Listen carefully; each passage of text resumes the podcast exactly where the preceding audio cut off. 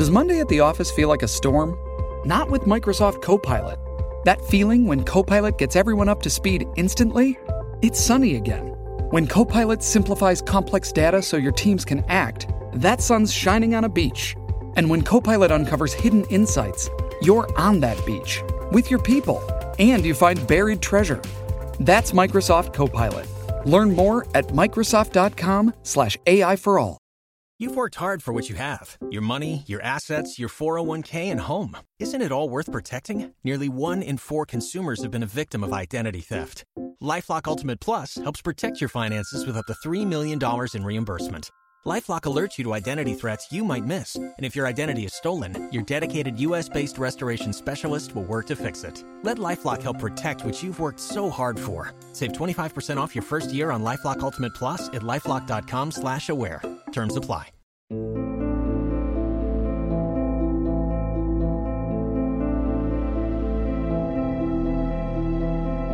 Seven Lamb Productions presents to you End of All Hope.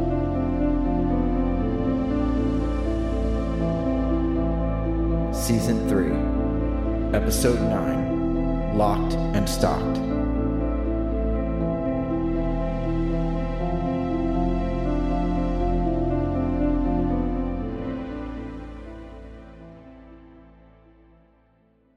Worked hard for what you have your money, your assets, your 401k, and home. Isn't it all worth protecting? Nearly one in four consumers have been a victim of identity theft.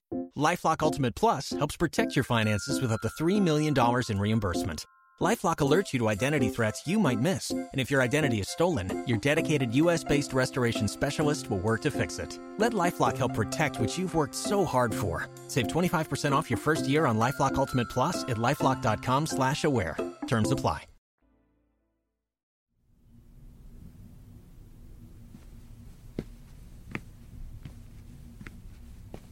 I don't like it. Mark was staring at Madison outside. She wrangled the cattle and drove them to some pens on the far side of the property. We were upstairs in a guest room where Teddy said we could have some privacy to talk things out. I don't like it either, Mark. We just had to fight a way out of chains. I'm I'm sorry, but it's really hard to put my trust in anybody right now. They let us keep our gun, though. Meaning, They trust us enough to have a weapon. so what? You trust them? Of course not. I don't trust anyone, Mark. It's you and me. You know that. I offered help in an effort to avoid being shot. I figured. In fact, I don't have anything else to say. Well, that's a first. This is your call. What? I'm following whatever you want to do. If you want to help these people and get a car battery, then let's do it. But if you want to march out of here, just you and me, I'm fine with that too. But Mark couldn't march. He limped over to the bed and sat. If we're looking for a car battery, we can take care of that on our own. Or an entirely different vehicle for that matter. It only takes a second for them to turn on us and shoot us in the back. You don't think they're being honest? I think people aren't always exactly who they say they are. We've seen that firsthand. People are dangerous. Not only Adam, but those people who tried to steal our truck in that town. I know. Is the benefit worth the risk? We would not only be traveling with people we don't know and don't trust, but we'd be traveling into a town that's overrun. And the fungus? Look, the last thing I want to do is be around that. I agree with you, Mark. All except finding another vehicle. I don't think it will be that easy. No, no, neither do I. And with my leg, we're, we wouldn't get far on foot. Sounds like you're having doubts. I'm just thinking is the payoff worth the risk? We nearly lost our lives last time we tried to get a truck back. This is totally different, though. Adam stole our truck. This time, our truck broke down. These people are offering help in exchange for help. We did have a lot of supplies we're just abandoning, though. We do need a vehicle. We still have a long way to travel. But is it worth risking our lives now? I mean, helping them? We don't know them. They could end up like. I know. I don't think it's worth the risk. I think we're better off on our own. Okay. Then let's tell him that. Let's get our things and head out. We've made it this far. Okay. Let's hope he doesn't take it too hard. Well, if he does. Mark patted the revolver.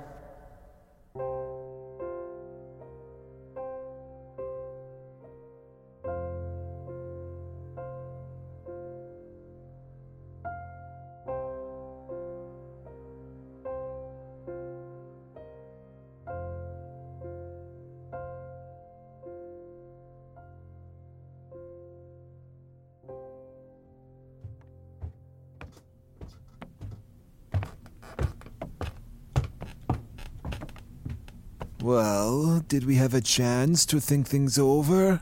Uh, yeah, we did. Your tone is offsetting.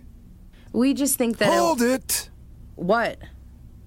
Before you give me an answer, uh, I would like to show you two something. Pops! The front door was open. Stephanie walked in from outside. Steffi, don't you dare butt in right now. What are you doing? Building trust. This way. We followed Teddy through the hall and into the den. There was a door at the far end, a cane leaning against the frame. Pops! I turned around to see Stephanie right behind us. I started getting nervous. I could see Mark was too, and his hand hovered over the revolver. Steffi, go help your sister with the cattle. They're in their pen. Well, then go get them trees off the fence. This is a bad idea. I don't want to hear it. Stephanie spun around and stormed out of the room. Sure, get us all killed. that girl. Teddy slowly stood up out of his wheelchair, bracing himself against the wall. Oh. He reached in his pockets, pulled out his keys, and unlocked the door. There we go. He grabbed his cane and flipped the light switch on the wall. I want to show you something. But what he wanted to show us was downstairs. Uh, I don't. I don't think so, pal. We we don't do basements. Is that right? That's right. I'd really like to show you something. Mark and I started looking around nervously. I understand. Hmm. Well, how about this? Instead of keeping your hand over your gun, why not just pull it out? What? Take the revolver and point it at me. That way, if I try anything funny, you shoot. What the hell are you talking about? I- I'm trying to gain your trust. If this is how we have to do it, so be it. But you're really gonna want to see this. Teddy slowly descended down the stairs with the help of his cane. Mark? Stay close. Mark pulled out the revolver and held it up. He followed Teddy, limping slowly, and I followed him. If you try anything, Shoot me then. We slowly walked down the steps. I continued to look behind me in case Stephanie or Madison appeared. What was down here? I got chills. I could hear the hum of the generator. The stairs took a sharp right. Three more steps, and we hit the concrete floor. The light above flickered. It was barely lit. Then Teddy shambled over to another wall switch and flipped it. And that's when we saw it. Holy shit. Jesus. This guy must have been an arms dealer. There were hundreds of guns mounted on racks rifles, shotguns, pistols, revolvers, along with other weapons like axes, knives, and bow and arrows. There was even a katana. On the far wall were shelves of food rice bags, canned meats, condensed milk, flour, MREs, dried fruit, granola bars, protein bars, and the like. In one corner sat the generator. It took up a large space and sat on top of some cinder blocks. Then in the corner by the stairs was a computer and camera security system. Three monitors, two of which were split into four quadrants and showed different areas of the house and property. This is one hell of a bunker.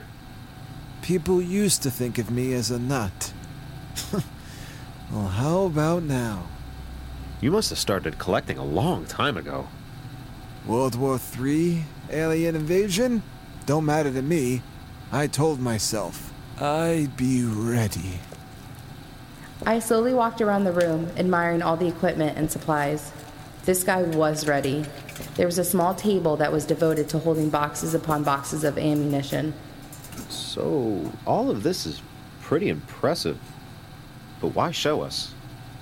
Because I knew you two needed some more convincing. Oh? If you help me and my daughters, any of this is yours. What? Guns, ammo, food, knives, gasoline, anything. You take whatever you can fit in your truck. Really? Teddy made his way over to the computer chair and slowly sat. Do me a favor. Check to see if my daughter is standing at the top. I walked over to the stairs and looked up. I don't see anyone. Good. Uh, They don't trust you two, Feelings mutual. which is understandable. But you trust us. You haven't shot me yet. We wouldn't do that. Glad to hear it. But I'm sure my daughters are in earshot right now. So if you did, it would be a firefight. So, anything? Any of it. That's very gracious of you. It's not an easy task. Teddy spun in his chair to face the generator. See that? Electrical tape and glue is holding that thing together. Sure, it's chugging along. but I don't know how many times I can fix it. If we help you get a new one, there's a chance that the Thrashers are just gonna destroy it as well. Then what? We'll be long gone. I could say the same thing about your vehicle. Creature could once again stall it. But wouldn't you still like the chance? I would. That's why I've got to get the fences back up. I have the strongest electrical fence charger you can buy in the States. I don't know about that. Shriekers came through easily this morning. That's because the whole system is down. Teddy pulled himself over to the desk. He grabbed a large red remote. Steffi and I installed this bad boy six months ago, including ground wire. 10,000 volts. Kept out coyotes, and those damn creatures don't like it. It's why they resorted to knocking over trees. That fence really keeps them out? It did. For a little while. What we really need to do is clear up the few remaining trees close enough to fall on the fence, both sides. Then let's see them cross. They may dig under. Ground wire runs under concrete and brick. You laid brick under the fence. It wasn't easy, but Maddie and Steffi worked hard for a week straight. Got it finished just in time for our first alien visitor. After we laid the brick, we extended the fence. They can't jump over it. Luckily, I have the Shore Pro 10,000. Most volts you can get with an Energizer. Well, legally anyway. I'm shocked they don't just power through. They're animals. They feel the shock and back right off. We get the fence back up, clear the debris, and cut down any remaining trees. We'll be golden. Of course, we'll need a new generator. Otherwise, the Shore Pro will be surely useless. But how long do you really think you can stay here? This is my home. I've lived here nearly 50 years. No goddamn alien is gonna make me move. And I don't have a lot of time left either. I want this place to be as secure as possible for my daughters. I need this place to be a fortress. We can't afford to let another one of them electric waves to pass through and destroy our equipment. We were lucky it didn't short out the Shore Pro. But you said it yourself. It only takes one. That's right. That's why these fences need to be strong. Teddy spun his chair so he could see both of us.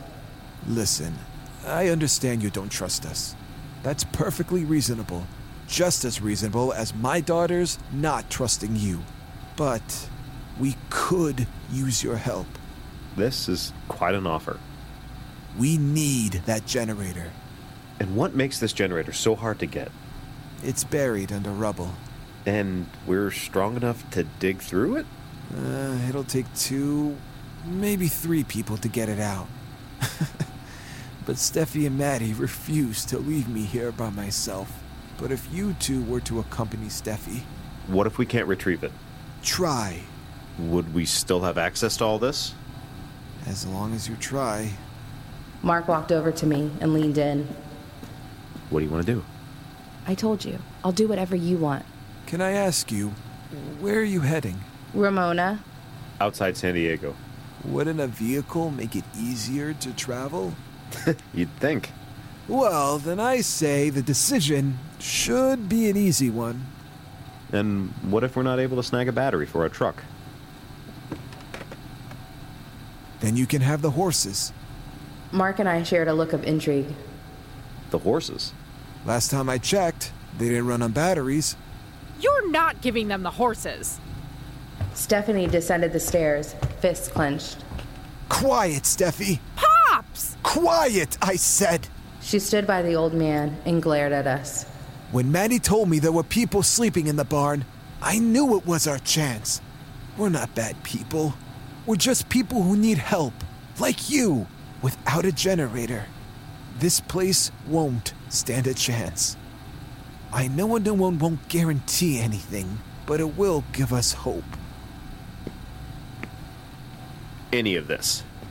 Mark motioned to the surroundings. Any of it. Whatever you could fit on the truck, or whatever you could fit on the horses. Mark looked at me. I shrugged. Okay. Let's get this generator.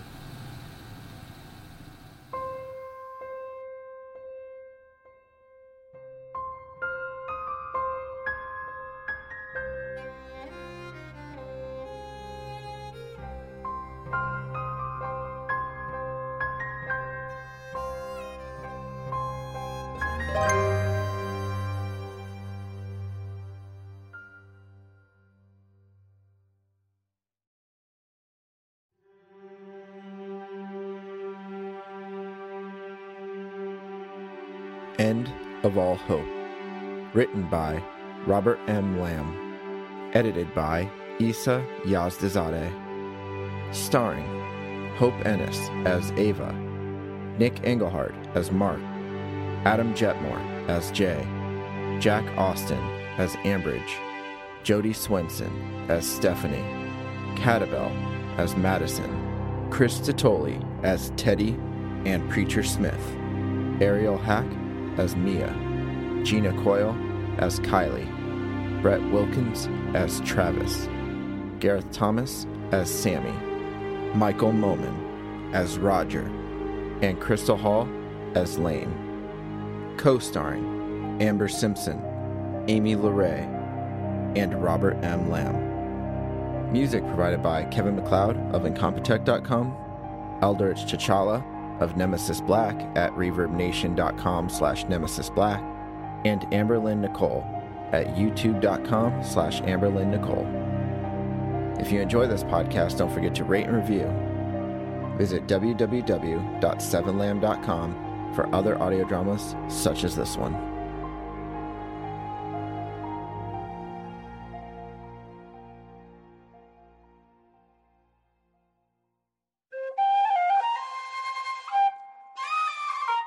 This has been a Seven Lamb production.